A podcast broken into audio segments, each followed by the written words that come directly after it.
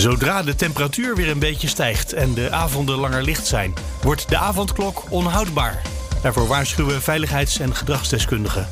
Evengoed is de verwachting dat we vanavond te horen krijgen dat de avondklok nog zeker tot het einde van deze maand blijft. In de gemeente met de duurste huizen gaat de verduurzaming het traagst. Zeven van de acht villa-gemeenten hebben heel veel lage energielabels.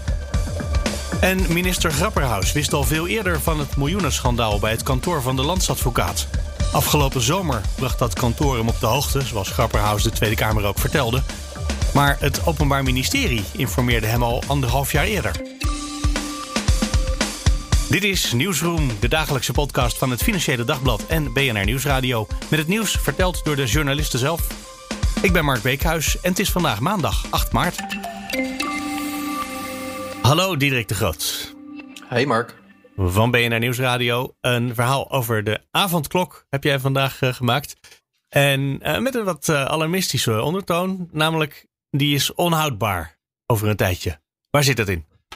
Nou, dat zit hem er heel simpel in dat uh, de lente en daarna de zomer in aantocht is. En dat is op zichzelf natuurlijk ook al fijn. Zullen ja. heel veel mensen zeggen, ik in ieder geval. En uh, dat baseren uh, gedrags- en veiligheidsdeskundigen en ook dus BNR, want wij hebben ze gesproken op data die wij dan weer hebben opgevraagd bij Resono. Dat is een bedrijf dat nou ja, eigenlijk kan meten met sensoren in de grote steden. En dat doen ze dus ook. Hoeveel mensen er op straat zijn, zowel voetgangers, fietsers als automobilisten, ander verkeer. Mm -hmm. en daarin zien ze eigenlijk dat in februari, in een, in een heel lekker weekend, het weekend van 20 februari en de dagen daaromheen, kan je nog wel herinneren, het Vondelpark ja, ook dat waren mooie dagen. vol. Dat waren hele mooie dagen. dat het eigenlijk gelijk leidde ertoe dat er heel veel mensen meer op straat waren dan normaal tijdens die avondklok. Dus, of na die avondklok, nadat die inging, dus na negen uur. Dat kunnen ze heel precies zien. En dan zie je dus bijvoorbeeld dat er in, dit, in dat weekend, op die, op die warme avonden ook. dat, nou ja, wat is warm? Maar gewoon warm voor februari. Het was 14, er, 15 graden. Dat was hartstikke ja, warm. maar ja, dat, dat is wel. Voor februari is dat inderdaad warm. Ja, en, in de herfst vinden we dat weer koud. Maar goed, nu ja, was het even. Het was nu hartstikke mooi weer. Ineens. Het was lekker weer. en dan zien ze dus gelijk dat er uitschieters naar boven zijn in de drukte op straat na 9 uur. Dus je ziet zelfs dat er soms sprake is van een verdubbeling, dus meer dan 100 procent. en dat dat, dat kan je gewoon uh, direct relateren uh, aan die temperatuur, zeggen zij ook. En uh, de deskundigen die wij er dan vervolgens over hebben gesproken en hebben bevraagd, die zeggen ook van ja, dat is ook wel een, een logisch en bekend gegeven in principe dat mensen zich er dan minder geneigd zijn om zich eraan te houden. En dan hebben we nog niet eens genoemd dat het ook natuurlijk langer licht blijft buiten. Ja. En nu hebben we natuurlijk altijd gehad dat als die avondklok uh, inging, dan is het al donker. En dat voelt dan als, nou ja, het is donker buiten. Je gaat ook niet meer in de tuin zitten, bij wijze van.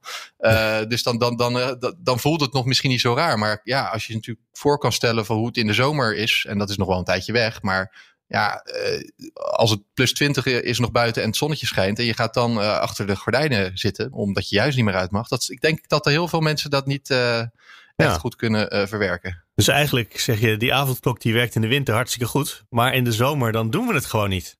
Ja, nou ja, ze hebben het in andere landen wel gedaan, hè? Volgens mij. Want er zijn ook wel landen zoals Frankrijk. In Frankrijk is een redelijk strenger. En, en...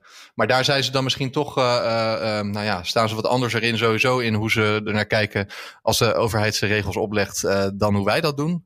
en het wordt daar denk ik ook wel wat strenger gehandhaafd. Want als ik nou, bijvoorbeeld Rob de Wijk, die heel vaak in Frankrijk vertoefde, daar wel zo over hoorde, dan is dat een soort militaire, tijdelijke militaire dictatuur uh, uh, in coronatijd bij, bij Vlagen.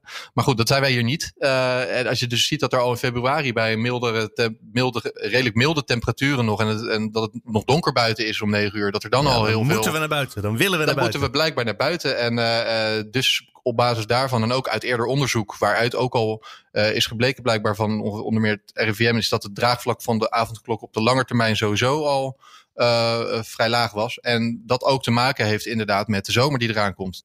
Maar ja, ondanks dat uh, is voorlopig in ieder geval het plan uh, zegt men, uh, dat de avondklok er nog niet aangaat. En dat is dan een verlenging tot 30 maart. Nou ja, dat is nog niet zomer. Ja, wel lente dat trouwens. Dat gaan we dan vanavond horen. ja, ja, dat gaan we dan vanavond horen. Ja, uh, maar dan zeg je dat iets van. Want de maatregelen die volgen wel heel aardig de opiniepeilingen, heb ik het idee. Dus als de bevolking op een gegeven moment zegt de scholen moeten dicht, dan gaan de scholen dicht. Of dat nou je, je gaat toch nodig beweren dat het iets met elkaar te maken heeft, hè Mark? Nou ja, uh, maar dus als, als op een goed moment de onvrede maar toeneemt over die avondklok. En uh, er was natuurlijk van het begin af aan al een redelijk radicaal uh, groepje wat zei dat mag echt niet, dat kan echt niet. Um, maar grote delen van het land die deden het toch en nou, bleven netjes binnen. Maar als je dan nu merkt dat uh, de, draagvlak wat begint af te nemen. We zijn natuurlijk ook voorgelogen, om het maar even zo hard te zeggen, door de premier die zei het gaat als eerste weer weg. Terwijl het inmiddels uh, nou, helemaal niet als eerste weg is. En de avonden worden, worden langer licht en het weer wordt beter. Dus we willen weer naar buiten. Dus je kan ook veronderstellen dat over een tijdje die regel er weer afgaat. Gewoon omdat het volk het niet meer wil en de regering tot nu toe de bevolking volgt. Nee, precies. Dat was een hele lange vraag, hè? Maar het was wel wat ik dacht. Nou ja, volgens mij begon je erover dat het uh, inderdaad uh, wel heel erg uh, nou, lijkt te correleren met opinie. ja. ja, ik denk dat iedereen dat wel ziet. En in, in zekere zin zou je ook kunnen zeggen, is het ook wel logisch. Want je hebt natuurlijk draagvlak nodig. Maar aan de andere kant kan je ook proberen het draagvlak natuurlijk te krijgen. In plaats van uh, je te laten leiden erdoor. Nou ja, goed, er zijn allemaal uh, verschillende opvattingen over zijn. En ik ja. kan natuurlijk ook hier niet hard maken dat er uh, een opiniepeilingje wordt gedaan. En dat ze op basis daarvan een maatregel invoeren of afschaffen. Maar, nee, nee, nee. Nou, ik reken er me juist rijk. Ik dacht als nou maar voldoende mensen het niet meer willen, dan verdwijnt het vanzelf. Want zo nou, het dat denk ik ook. Dat denk ik ook. En ik denk ook heus wel. Ja, ik, nou, ik kan me bijna niet voorstellen dat de gedragsdeskundigen binnen het OMT en die het kabinet dus adviseren, dat die hier ook nog niet over na hebben gedacht. Want dat het waarschijnlijk in de zomer wel eens wat lastiger zou kunnen worden om een avondklok in te voeren. Ja, ik wil ze niet op ideeën brengen hoor, maar je zou dan nog kunnen zeggen van je kan hem ook om 11 uur doen. Uh, in laten gaan. Dan is het wel donker en dan zitten de meeste mensen inderdaad niet meer in de tuin. Ja. Maar goed, uh, nogmaals, ik, heb, ik heb ook liever dat het er niet meer is. het zal wel ongetwijfeld effectief zijn geweest. althans, ik hoop dat het daarop gebaseerd is dat het nu nog weer doorgaat. Tot, ja, dat weten we dus nog niet zeker, maar in principe tot 30 maart. En ja, daardoor zouden er dan dus andere dingen weer wel kunnen, wordt gezegd. Hè? Hoewel we nu nog niet weten wat er vanavond dan als versoepeling zou komen. Volgens mij is daar ook nog niet echt sprake van. Maar bij de vorige. Nee, ik begreep dat er nauwelijks versoepelingen ja. aan zitten te komen. Ja, dus het wordt nu een beetje ingezet als een soort uh, ruilmiddel voor. Um, ja, voor, uh, voor andere versoepelingen dan. En er zullen ook wel mensen zijn die zeggen: ja, ik heb inderdaad veel liever dat, uh, de sport, uh, dat, dat er meer, meer mensen kunnen sporten. En dat ik dan maar gewoon na negen uur even binnen moet blijven. Ja, dat, dat is dan maar zo. En er, maar er zijn ook heel veel mensen zijn die liever gewoon de avondklok als eerste weg hebben. En dat is eigenlijk inderdaad wat je zei. Dat is ons ook voorgespiegeld zo. Want als, er, als er iets gaat versoepelen, dan is het de avondklok, namelijk dan gaat die weg. Ja, het feit dat we die nog steeds hebben suggereert dat uh, in ieder geval de mensen bij het OMT en de regering misschien inschatten dat dit een zeer effectieve maatregel is in vergelijking met al die andere. Ja, nou dat denk ik ook. Dankjewel, Diederik de Groot. En vanavond gaan we zien wat er in de persconferentie weer uh, over ons uitgestort wordt. Gaan we doen. Graag gedaan. Hallo, Demi Baumheur. Hi Mark. Van het Financieel Dagblad. Uh, dat wil zeggen, uh, eigenlijk nog van de UvA, uh, stagiair bij de krant. En nou, wanneer ben je begonnen?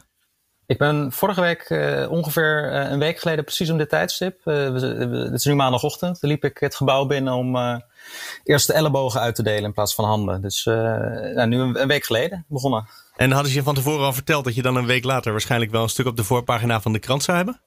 Nee, nee, nee ik had het zelf ook niet gedacht. Maar ja, nee, toch zit ik hier nu ineens in de podcast.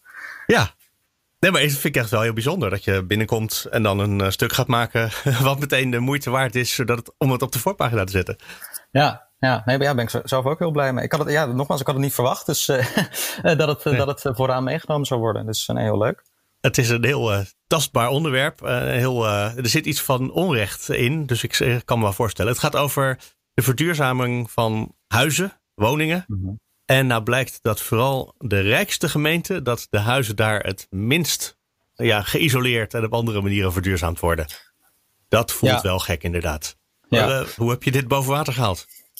Nou, ik uh, studeerde journalistiek aan de UvA en daar hebben we bij een uh, vak, dat, nou, dat ging eigenlijk in het kort over datajournalistiek, um, ben ik eens samen met uh, twee andere studenten in de klimaatmonitor gedoken, de data van de Rijksdienst voor Ondernemend Nederland.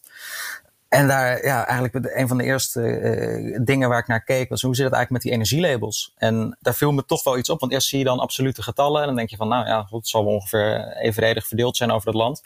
Maar als ik daar percentages uh, uit ging halen, dan, dan zag ik toch dat, uh, dat, dat ja, de zogeheten villa-gemeenten wat achterblijven in de verduurzaming. Um, he, de, de Bloemendaal, Heemstede, Laren, Wassenaar ook. Uh, dat soort gemeenten die toch vrij veel uh, ja, slecht verduurzaamde huizen bestaan. Daar zit inderdaad iets van onrecht in. Dus um, uh, althans, dat, dat, dat bevroedde ik zo. Ja, dus daar ben ik ingedoken. En inderdaad, het gaat om labels E, F en G. Hè? Dus dat is echt helemaal onderaan de schaal. Terwijl ja, veel, veel sociale woningbouw ja. misschien inmiddels ja. wel in de categorie A en B zit zelfs. Ja. Heb, heb je een verklaring daarvoor? Zijn die huizen misschien uh, te, duur om aan te passen aan de moderne tijd? Uh, nou, wat ik hoorde ook van de wethouder, die is uh, ironisch genoeg van GroenLinks in, in Heemstede. En dat, is ook, dat geldt denk ik ook voor gemeenten als Bloemendaal en Wassenaar. Um, is dat daar vrij veel ja, heel oude huizen staan. Misschien ook wat monumenten. En dan mag je al wat minder doen. Um, ja, dus dat kan een verklaring zijn. Uh, maar aan de andere kant, dat zegt ook een hoogleraar in mijn stuk, uh, die ik heb gesproken, een hoogleraar vast, vastgoedeconomie, die zegt ja, uh, dit zijn ook um, over het algemeen de goed verdienende huizenbezitters, die echt wel financieel gezien in staat zouden moeten zijn om um, die verduurzamingsstap te zetten. Um, dus dat maakt het wel wat wrang in zijn woorden van die hoogleraar. Ja, nou, ik kan me wel voorstellen als je in zo'n pannenkoekenhuisje woont met een rieten dak en zo dat het heel lastig is om daar zonnepanelen op te leggen. Zelfs al zou het technisch kunnen, is dat toch de charme van het huis onder andere, dat rieten dak. Ja, ja, precies. Ja, de, het, het, het gaat er dan wel vanaf. Hè? Als je dat rieten dak. Uh, ik heb zelf geen rieten dak, dus ik weet niet. Uh, het lijkt me niet heel goed geïsoleerd. Maar inderdaad, als je op het kopje van Bloemendaal of zo kijkt, naar die, ja, die grote huizen daar, dan kan ik me voorstellen dat je denkt van ja, een rieten dak of, of tien zonnepanelen erop. Wat dan de keuze is. En het, het blijkt dus ook wel dat veel huizenbezitters ja. daar, um, ja, die, waar, de, waar die keuze naar uitgaat. Ja, nou, ik denk eigenlijk, als ik er zo een beetje over nadenk, dat riet misschien nog best goed isoleert. Maar uh, zonnepanelen erop, dat maakt het toch anders de uitstraling van het huis. En als het, ja, wat zei je, ja. een uh, monument is, dan mag het misschien helemaal niet eens. Dus uh, kunnen we het uh, deze mensen in dure huizen kwalijk nemen dat ze het niet doen? Of is het gewoon eigenlijk onmogelijk? Ja, dat is de, de, enerzijds. Anderzijds um, het is, komt, ook, uh, er komt ook een financieel plaatje ja. bij kijken. Um, want voor een gemiddeld huis uh, uh, kost het ook bijvoorbeeld om van het gas af te gaan um, ja, 40.000 euro ongeveer. Nou, als een, een groter huis kan ik me voorstellen dat het ook meer is. Um, ja, en, en ja. Ook, ook goed isoleren, dak, vloer, um, uh, alle wanden goed meenemen. Ja, dat, dat, dat heeft ook wel een kostenplaatje. Um, of je het ze echt kwalijk kunt nemen. Ja, aan monumenten, dan mag je het aanzicht van het huis niet, uh, uh, ja, niet aantasten. Dat moet dan zo bewaard blijven. Um, ik weet eerlijk gezegd niet of dat bijvoorbeeld ook voor, voor dubbel glas geldt. Uh, of, je dat, of je ook geen dubbel glas mag plaatsen. Um, dat zou hè, de, de, ik, ik heb best wel wat mensen gesproken die zeggen ook, ja, zoiets zou al gewoon een enorme um, uh, st stap kunnen zijn om van een, een ja, G-label, dan, dan ja. die hoogleraar die ik sprak, die zei ook van, nou, de warmte glipt dan bij wijze van spreken door de kieren naar buiten. Om van een G naar een C-label te gaan, kun je eigenlijk ja, dat kan al best wel snel als je dubbel glas plaatst, als je goed isoleert, voor zover dat mogelijk is. Um, ja, dan dat, dat G-label geeft eigenlijk, laat ik het zo zeggen, geeft eigenlijk vooral aan hoeveel ruimte er ook nog is om te verduurzamen. Dus een A-label is, is, uitbehandeld, kunnen we zeggen. En een G-label geeft aan dat er, uh, dat er echt nog wel winst te boeken is. Ja, nee, ik zit even te denken. Ik heb lang geleden in een uh, monumentaal pand gewerkt. Een oud politiekantoor waar ook niks mee mocht. Maar er was toch iets verzonnen om daar een, uh, een tweede raam achter het buitenste raam neer te zetten. Zodat het aan de buitenkant niet verandert. Dus als je graag wil, dan is er natuurlijk van alles altijd mogelijk. Ja. Maar dan moet er misschien ook een reden zijn voor mensen om het te doen. En uh, ik weet ook niet of mensen echt, zeker in deze categorie huizen, heel erg kijken naar of het, uh, wat het energielabel is als ze zo'n huis kopen. Ja, nou ja, kijk, als je een, uh, om even terug te gaan naar, de, naar huizen in Bloemendaal. Die huizen worden toch wel verkocht. En zeker in, de huidige, in het huidige gewricht van de woningmarkt. Um, hebben die huizenbezitters daar geen enkele moeite mee. Ook miljoenenpanden, die, gaan zo, uh, die zijn zo binnen een paar weken weer van funda af. Um, en ja, dan is natuurlijk de vraag, levert het financieel gezien iets op? Nou, om juist te verkopen, uh, niet. Dat is niet per se noodzakelijk. Mensen die ook zo'n zo'n villa willen kopen of een grote vrijstaand huis, um, ja, die kijken kennelijk ook niet echt naar het energielabel. En aan de andere kant, ja, levert het je wat betreft je energierekening iets op. De, het, het Planbureau voor de Leefomgeving, PBL, heeft ook uh, uh, vorig jaar uit mijn hoofd uh, al gezegd dat dat eigenlijk niet zo is. Dus er moet toch wel iets gebeuren um, vanuit de overheid um, om ja, huizenbezitters er toch toe te bewegen om, om meer te doen.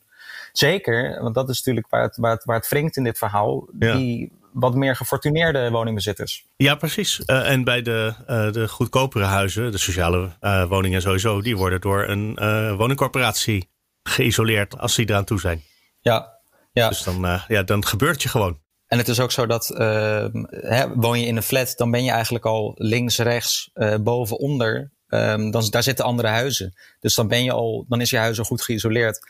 Maar bij vrijstaande huizen, die zijn eigenlijk al Um, uh, die hebben al een achterstand. Dus dan is het aan de, aan de bezitter van dat pand om die stap te zetten. En um, ja, dat, dat gebeurt kennelijk niet genoeg. Dankjewel, Demi Baumheur. Graag gedaan. Hallo, Joris Polman. Hi Mark. We gaan uh, verder met het verhaal waar we elkaar vorige week over spraken. De miljoenen fraude die gepleegd is bij het uh, kantoor van de landsadvocaat. Pels Rijken. Daar heeft, uh, nou ja, dat is natuurlijk de landsadvocaat. Zit je meteen diep in de politiek. Hoog in de ministeries zit je dan. Uh, want de landsadvocaat die geeft ook advies aan ministers zelf, hè, persoonlijk. Ja, dat, nou ja, dat is inderdaad wel even om dit wat in te kleuren. Dat is correct wat jij zegt. Uh, Frank Oranje, die, die was niet alleen topman van Pelsrijken en notaris, maar hij, hij, ja, in, in die hoedanigheid genoot hij kennelijk zoveel vertrouwen dat hij ook heel belangrijk was voor, uh, voor ministers op het persoonlijk vlak. En zo wordt er altijd gekeken als een minister uh, wordt benoemd. Uh, dan wordt altijd gekeken, ja, wat zijn eigenlijk privé jouw bezittingen? En kan er dan nog een, een, een, ja, een situatie ontstaan dat er misschien sprake is van belangenverstrengeling, omdat bepaalde bestandsdelen van je vermogen bijvoorbeeld raken aan het vak waar je je mee bezighoudt, het beleidsterrein. En dan, en dan, nou ja, dan kun je bepaalde bestanddelen kun je op afstand zetten. Uh, en daar heb je een notaris voor nodig. En Frank Oranje was in die hoedanigheid een veelgevraagde uh, uh, notaris. Die heeft een aantal ministers, ook van het huidige kabinet. Toen hij dus al tot aan zijn nek in die fraudezaak verwikkeld was, heeft hij dus geadviseerd persoonlijk over hoe zij moeten omgaan met hun, met hun vermogen in relatie tot hun werkzaamheden als minister. Ja, Is natuurlijk dus dat, vrij saillant. Dus om maar even te, te, te kleuren hoe dicht de man bij de ja. top van Nederland zat. En uh, nou ja, dat betekent ook natuurlijk dat uh, de minister van Justitie dan de Tweede Kamer over uh, zo'n gedoe bij, het, bij de landsadvocaat gaat informeren. En vandaag in de krant schrijven jullie wat hij allemaal niet heeft opgeschreven. Mag ik hem zo samenvatten, jullie artikel? Ja, uh, dat, dat kan je wel zeggen. Uh, uh, wat er is gebeurd vorige week heeft Pels Rijken aan het begin van de week zelf die uh, fraude bekendgemaakt. En dat hebben ze afgestemd met het ministerie van minister Grappenhuis, het ministerie van Justitie. Omdat toen natuurlijk meteen al de inschatting was dat deze zaak mogelijk ook politiek gevoelig zou kunnen liggen. Wat er is gebeurd is dat de minister kort in een brief uit heeft gelegd wat er speelde rond uh, Pels Rijken en nog speelt. En hij heeft natuurlijk ook wat gezegd over wat hij zelf wist en wat hij zelf eventueel wel niet uh, heeft, uh, heeft gedaan. Nou, en wat er nog wel aardig is, even een kleine, een heel klein zijpaadje. Ja. Het idee was dat Pels Rijken dinsdagavond om acht uur naar buiten zou treden met die affaire wij wisten daarvan. We hebben uh, ook een overleg uh, onze uh, publicatie daar in eerste instantie op aangepast. toen werden wij op een gegeven moment gebeld door, door de communicatieadviseur van Pelsrijken. Een beetje binnensmonds vloekend en tierend. Uh, ja. Doe eens voor, hoe klinkt dat? nou ja, nou, er vielen geen, uh, geen schuttingwoorden. Daar is heel not. En hij was wel chagrijnig. Net weer te netjes voor mij. Hij was wel, hij was wel uh, chagrijnig. Want dat hele plannetje viel dus even in duigen. En iedereen moest aanpassen. Omdat het ministerie al om, ja, om, om zes uur s'avonds de brief naar buiten wilde doen. En Pels Rijken hechtte aan om toch als eerste zelf dat te doen. en daar konden wij dan direct aan mee als krant. Maar goed, dus, dus om dat even af te ronden, die, die, die hele notenman die zei ook, ja jeetje, die, die ambtenaren die willen natuurlijk allemaal voor zes uur thuis zijn. dus daarom moet die brief nu toch ineens eerder, dan moeten wij allemaal eerder. Nou ja, dat is even een kijkje achter de schermen hoe dat dan soms blijkbaar gaat in die wereld. Um, dus daarom ja, gingen jullie artikel ook eerder online? Ja, wij moesten daar ook eerder online. Ja, goed, prima. Uh, het is zo gegaan. Wij, wij, hadden uh, op dat moment al zo'n grote voorsprong dat wij eigenlijk ja, het verhaal al grotendeels in de stijgers hadden staan. Dus dat was voor ons praktisch gezien niet, geen probleem. Hoe dan ook, uh, er zitten natuurlijk bij zo'n zaak zitten natuurlijk politieke gevoeligheden. En, en, en in die brief gaf Grappenhuis tekst en uitleg. Ja, en dan is de kunst natuurlijk, als je al heel veel weet van zo'n zaak, dan kun je dus zo'n brief goed lezen. En dan, dan zie je dus wat er staat. En dan kun je dat toetsen aan wat je weet.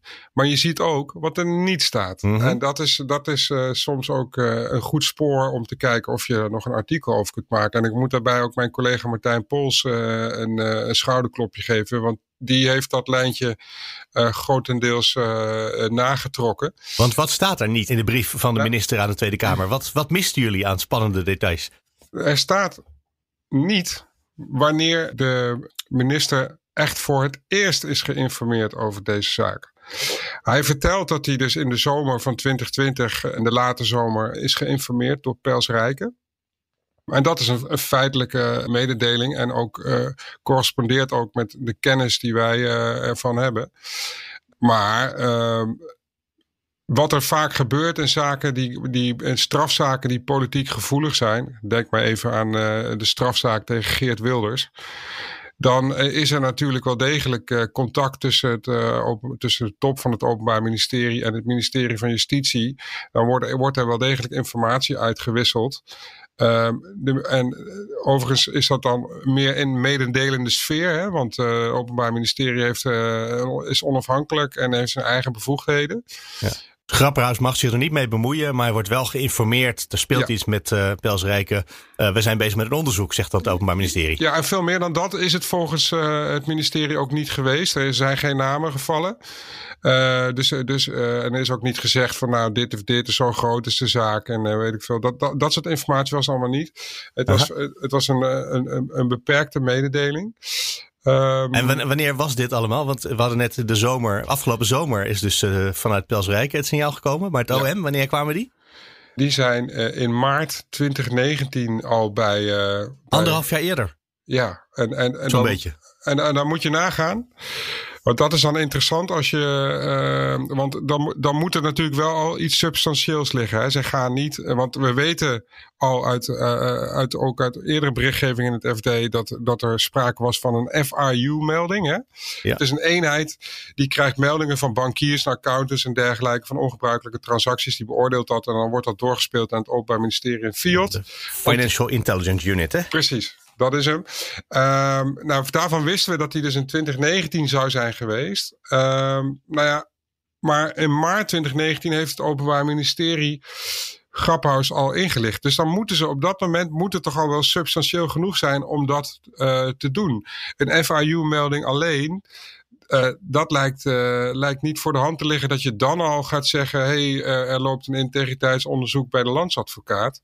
Dan moet, er wel, dan moet haast wel meer zijn. Dus het geeft ook een beetje inzicht in hoe lang al die onderzoeken op dat moment al gaande waren. Ja. En dat roept dan toch ook vragen op. Welke afwegingen er dan zijn gemaakt om, uh, ja, om uh, uh, toch verder geen stappen te zetten in de richting van, van Pelsrijken op dat moment. Want die Pelsrijken zelf zegt dan weer pas in september 2020 te zijn geïnformeerd. Al die tijd bleef Frank Oranje topman van, van Pels Rijken, de landsadvocaat.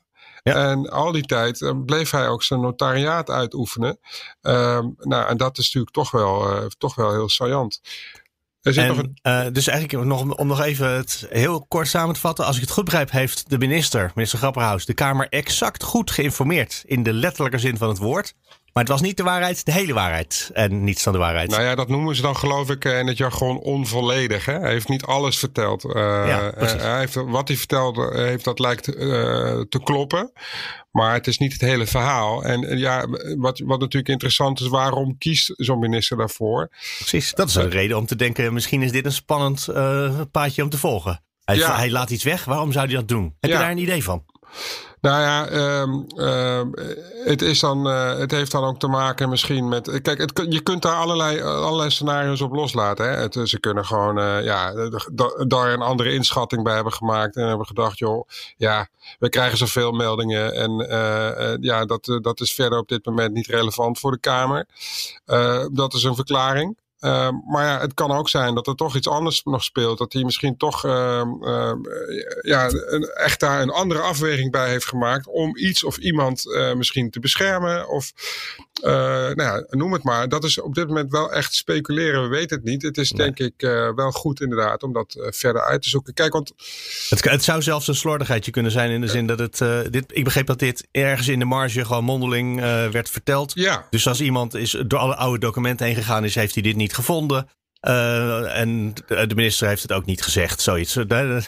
Uh, het, zou, het zou gewoon iets heel stoms kunnen ja, zijn, maar er kan ook echt iets achter zitten. Dat wekt dan de indruk dat die mededeling is geweest en dat de minister toch zelf een, een, een, een voormalig advocaat van een groot Zuidas kantoor, uh, die heel goed weet uh, wat de impact zou zijn van een grootschalig integriteitsonderzoek bij zo'n belangrijk advocatenkantoor. Dan hoef je Grappenhuis echt helemaal niet te vertellen. Nee. Dat zou dus impliceren dat hij die mededeling heeft gehad van een, uh, van een topman van het Openbaar Ministerie. Uh, en dat hij heeft gedacht: oh, oké, okay, ik ga weer over tot de orde van de dag. Het zal allemaal wel. Dat is toch moeilijk voorstelbaar. Het kan, maar eh, ehm, ja, als iemand zou moeten snappen waarom uh, dit toch uh, ja, explosief is, zo'n onderzoek, ja, dan is het Grappenhuis wel. Ja, er staat tegenover dat de man ook altijd, nou ja, in ieder geval, als je hem hoort praten, dan klinkt hij door en door integer. in bijvoorbeeld scheiding van rollen. En dan zegt hij, dat is niet mijn rol om nu het Openbaar Ministerie aan te sturen. Zelfs extra informatie opvragen ligt al gevoelig soms. Dus ik kan me ook voorstellen dat je zegt, nee, dit past gewoon niet bij mijn opvatting over mijn taak. Nee, nou ja, goed, kijk. Um, Om hem niet meteen helemaal weg te zetten in het verdachte hoekje. Nee, nou kijk, op een gegeven moment, uh, en dat is dan toch interessant. Op een gegeven moment heeft Grappenhuis besloten om uh, advocatenkantoor Houthof in te schakelen om onderzoek te doen naar de vraag: heeft dat, heeft dat geknoei van die oranje nou ook nog de belangen van de staat en de overheid geschaad? Dat, dat heeft hij op een gegeven moment heeft hij dat besloten. Um, het idee is, zoals het nu is gepresenteerd, lijkt het erop dat hij daar pas toe heeft besloten op het moment dat uh, Pels Rijken uh, zelf uh, zich heeft gemeld bij het ministerie van jongens, het is allemaal misgegaan bij ons. Ja.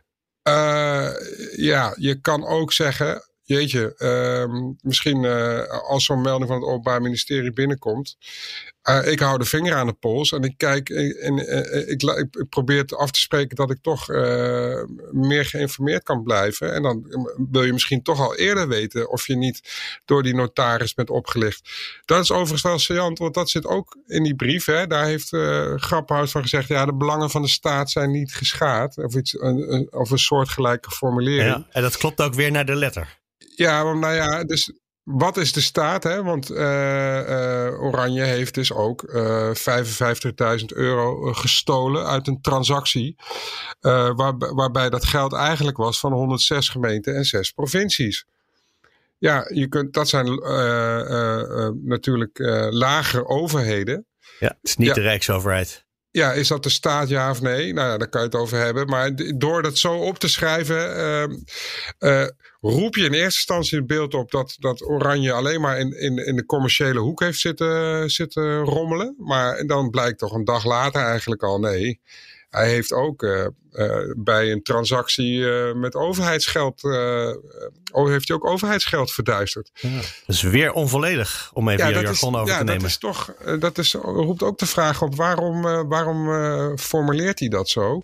Zeker als je weet dat Houthof al onderzoek, op dat moment al onderzoek heeft gedaan uh, en volgens de minister geen aanwijzingen heeft gevonden dat de staat is benadeeld. Hè? Denk je dan? Zou Houthoff dan niks hebben gezien uh, van die uh, Atero-transactie? Of hebben ze dan die inderdaad de staatdefinitie echt verengd tot alleen de Rijksoverheid? Ja, is dat dan hoe je dat doet? Ja, dat laatste vrees ik. Ja, blijkbaar. Joris Polman, dankjewel. Graag gedaan. We komen aan het einde voor vandaag. Ik ga zo weer eens even iedereen terugmailen die gereageerd heeft op nieuwsroom.bnr.nl of nieuwsroom.fd.nl. Onder andere Robin, die een mailtje stuurt met alleen maar complimenten daarin. Dus dankjewel Robin. Wil je ook complimenten aan ons mailen? Daar zijn we altijd voor in. Nieuwsroom.bnr.nl of nieuwsroom.fd.nl. Dan zijn we er morgen weer. Graag tot dan.